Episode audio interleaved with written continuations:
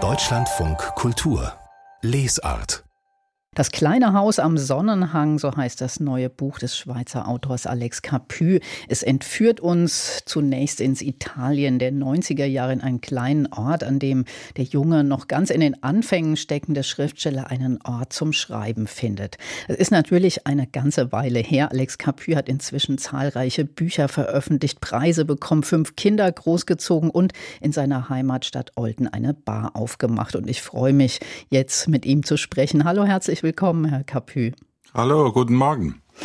Das Buch, das Sie da geschrieben haben, das führt zumindest am Anfang mal in so eine Zeit, als man noch jung war und alles so vorläufig, ungewiss, aber auch gleichzeitig von ganz viel Energie durchdrungen, fand ich. Wie kam das denn? Was hat Sie in diese Zeit zurückgetrieben?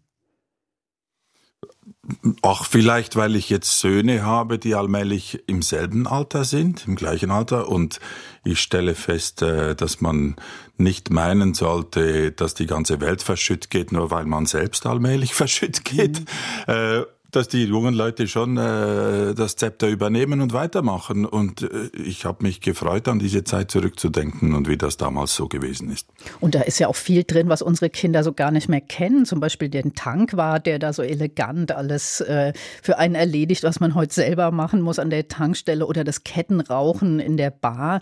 Ich bin so ein bisschen... Oder dass man einfach nicht erreichbar war, genau, weil es kein Telefon gab in der Nähe, und wenn es eins gab, dann musste man diesen komischen kleinen Gettoni-Münzen einwerfen, die es aber nur im Tabakladen gab und auch nur, wenn der geöffnet hatte. Man konnte Tage und Wochen einfach nicht erreichbar sein. Das hatte schon auch seine lebenswerten Seiten. Und das haben Sie ja auch ein bisschen beibehalten, denn Sie haben ja auch kein Handy. Ja, da bin ich stur. Ich finde, diese Geräte sind fürs Personal, das ist nicht für mich. Ja, mein Vater hat auch immer gesagt, nur Lakaien müssen immer erreichbar sein. Richtig. Grüße an Ihren Vater. Ja, das Buch, wenn wir schon bei unseren Eltern und Kindern sind, macht Ihr Buch auch so den Anschein, als ob das ein Stück aus Ihrem Leben ist. Die Freundin, die Sie da am Anfang mit nach Italien nehmen, das ist heute Ihre Frau. Die ersten Schreibversuche, die liegen lang zurück. Aber es geht auch ganz, ganz viel ums Schreiben, ums Lesen. Könnten Sie sich da tatsächlich, als Sie das geschrieben haben, jetzt dieses Buch noch daran erinnern, wie das war? Oder mussten Sie da auch noch mal recherchieren und alte Fotoalben, wenn Sie sowas haben, oder Tagebücher lesen? Oder ist das präsent? Aber nein, das ist mein Schatz an Erinnerungen, und wenn ich was durcheinander bringe, was tatsächlich bestimmt geschehen ist, dann ist das auch egal. Es ist ja am Schluss Fiction. Es steht jetzt nicht Roman vorne drauf, aber es ist schöne Literatur. Es ist kein Tatsachenbericht, und vielleicht hieß Mimmo in Wirklichkeit Giovanni und das Haus steht am Osthang und nicht am Westhang oder all diese Dinge. Das muss ich doch nicht recherchieren, das braucht keiner zu kontrollieren. Das Buch geht ja auch genau darum, wie wird aus Realität Fiktion, und da finde ich, schreiben Sie ganz schön, dass Sie gar nicht nach literarischem Stoff suchen, sondern schreiben, ich bin froh, wenn der Stoff mich in Ruhe lässt. Aber dann packt sie es ja offenbar dann doch irgendwo und irgendwie. Wann ist denn der Punkt erreicht? Das ist eine ganz sonderbare Sache. Ich bin ja nicht ein Autor, der schreiben muss, damit er leben kann. Ich lebe bestens, auch ohne am Schreibtisch zu sitzen. Es ist mir nicht ein existenzielles Bedürfnis, 24 Stunden am Tag.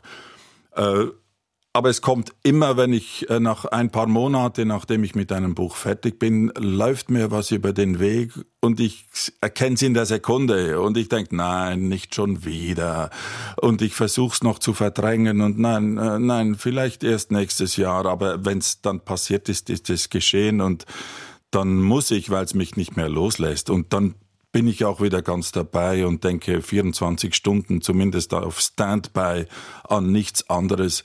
Das ist schon auch ein köstlicher Zustand, aber ohne wäre auch ganz nett. Aber Sie zeigen das auch ganz schön, wie so Geschichten entstehen in diesem Buch. Also zum Beispiel gibt es mehrere Stellen, wo über Namen sowas entsteht. Der Tankwart zum Beispiel, der hat einen deutschen Namen. Dieser italienische, hübsche Tankwart heißt Walter. Oder dann gibt es nochmal so einen Nazi-Mörder, der hat den Nachnamen Knochen. Und da fragen Sie so, woher kommen eigentlich diese Namen? Was sind das für Menschen? Und dann gerade bei diesem Nazi, da holt sie dann auch die Realität ein bei einer Lesung, wo ich dachte, da denken Sie vorher so drüber nach, über Unwahrscheinliches und Plausibilität, aber die Geschichte, dachte ich, die kann eigentlich auch gar nicht wahr sein. Das ist schon so. Ich meine, ich stoße auf diesen SS-Mann namens Knochen und denke mir, das ist jetzt zu albern, dass dieses Scheusal, dieses blutbeschmierte, auch noch Knochen heißt. Aber was soll ich machen? Der hieß historisch tatsächlich so. Dann belasse ich ihm seinen Namen. Und Jahrzehnte später habe ich eine Lesung und es kommt ein betagter Mann zu mir und sagt, woher haben Sie Hauptmann Knochen gekannt? Sie sind zu jung. Und ich sage, ich habe den nicht gekannt, ich habe ihn mir vorgestellt. Und dann sagt er es, aber genau so ein arrogantes, sadistisches Arschloch ist er gewesen. Das ist aus diesem distinguierten Mann so herausgebrochen, auch in dieser Wortwahl. Das war sehr bewegend und für mich natürlich auch eine Genugtuung, dass ich über den Namen mit meiner Fiktion eigentlich die Realität getroffen habe. Und Sie sagen ja auch, dass wir eben solche Geschichten brauchen, überhaupt, dass sich da was fügt und dass unser Leben eben nicht nur so eine zufällige Aneinanderreihung von irgendwelchen unzusammenhängenden Ereignissen ist. Ist das auch was Sie als Schriftsteller für sich selbst machen? Denn Ihre Geschichten hängen ja schon irgendwie auch an Ihrem eigenen Leben dran. Ich glaube nicht, dass ich über meine Literatur meine eigene Vita in einen Sinnzusammenhang stellen muss. Aber ich glaube, ich bin auch nicht davor gefeit, Sinnzusammenhänge zu erstellen, um die Zufälligkeiten der Lebensläufe überhaupt zu ertragen. Ich meine, wir können doch nicht damit leben, mit der Vorstellung, dass einfach wir auch zur Welt kommen und dann geschehen ein paar Dinge, die nicht unbedingt miteinander zusammenhängen und dann sind wir tot. Das ist doch das kann man nicht ertragen.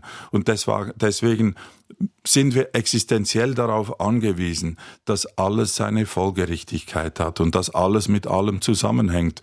Und wenn ich abends die Augen zumache und vor mir selber ehrlich bin, glaube ich tatsächlich auch daran. Es ist eine Sache des Glaubens, es ist eine metaphysische Sache, ganz bestimmt. Und Sie zeigen ja auch, wie dringend wir das brauchen in diesem kleinen Text jetzt. Das ist überhaupt, finde ich, so erzählerisch, das anfängt, wird es dann auch meandert, das so in so einer Selbstreflexion des Schriftstellers, in Leseeindrücke, in Schreiberfahrung. Haben Sie das vorher so gedacht, dass da quasi so eine Art Poetik draus wird? Ich hatte gedacht, Sie hätten das Buch auch gut als Vorlesung halten können, irgend so eine Poetikvorlesung. Es ist eigentlich daraus entstanden, als ich mit meinem letzten Roman Susanna auf Lesereise war, habe ich versucht, bei den Lesungen auf der Bühne den Zusammenhang zwischen Fakten und Fiktion und wie eine Geschichte entsteht und woraus eine Geschichte besteht, zu erklären. Und dann habe ich als Fallbeispiel meine Erlebnisse in diesem kleinen Haus am Sonnenhang herbeigezogen und diesen kleinen Kriminalfall, wo in der Kirche jemand den Opferstock aufgebrochen hat und die Spuren im Schnee. Und ich habe dann gesagt, das Geschichtenerzählen ist wie diese Spurensuche im Schnee, wo der Marescallo, der Polizeichef, diese Spuren analysiert und dann ein Fußabdruck zum nächsten führt und natürlich notwendigerweise dann auch zum Dieb und zu der Beute. Und genau so geht es mir mit dem Geschichtenerzählen, dass ich eben eine Fußspur aufnehme und der Folge durch den Schnee. Zuweilen sieht man sie nicht mehr, weil der Schnee geschmolzen ist oder so. Und dann muss ich der Logik der Dinge glauben, dass die Fährte eben trotzdem da durchführt, obwohl keine Spuren im Schnee mehr zu sehen sind. Und oft finde ich dann die Fährte später wieder in einem Schattenhang, wo der Schnee noch schön liegt. Sie haben an einer Stelle, beschreiben Sie sehr schön die Bedeutung von Plausibilität an dem Beispiel, dass einer Ihrer Helden in einem früheren Buch, der Ihnen sehr ähnelt, dann 3 statt 5 Söhne bekommen hat, weil das keiner glauben würde, dass einer 5 Söhne hat. Ich konnte mir sofort vorstellen, was das für die Literatur heißt, aber was bedeutet das denn eigentlich für unser Verständnis von Wirklichkeit, dass wir sowas dann nicht glauben? Also ich meine, rein rechnerisch und biologisch ist es extrem unwahrscheinlich. Ich meine schon mal, dass einer 5 Kinder zeugt. Wer macht denn heute noch sowas? Die Zeugen Jehovas oder jemand, der in einer Fruchtbarkeitsklinik in Italien war oder so, aber doch nicht gewöhnliche Menschen nördlich der Alpen. Schon mal 5 ist unwahrscheinlich und dann 5 von der gleichen Sorte. Das ist, ich habe es ausgerechnet mit Wahrscheinlichkeitsrechnung. Das liegt bei 3% oder was. Ich habe es in dem Buch aufgeschrieben. Das glaubt kein Mensch.